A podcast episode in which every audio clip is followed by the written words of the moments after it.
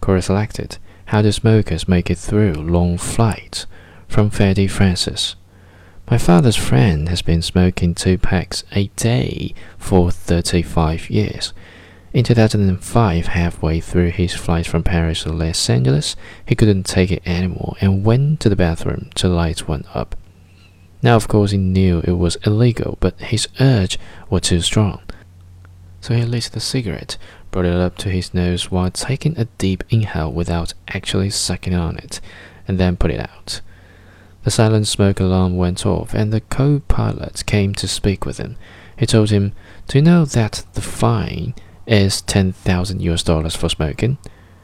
He showed him the cigarette, apologized, and said, I am sorry, I know. I just lit it, smelled it, but didn't smoke it. He smiled, pulled out a pack of nicotine gum, and gave him a piece. They shared a love, and he hasn't flown without the gum, seems. Edit. Many people have been asking for more details about the event, so I called my dad's friend and asked him about it. This was in 2005, so the laws were a bit different. He lit the cigarette, smelled it, put it out, put it back in the pack, and went back to his seat. That's when the flight attendant came to speak with him. They brought him up to the front of the plane to discuss what would happen.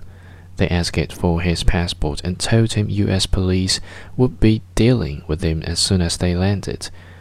About an hour later, the co-pilot came up to him and told him, Here's your passport back. You didn't lie to me, and you didn't throw the cigarette in the bathroom. You're free to go. Then he handed him the nicotine gum.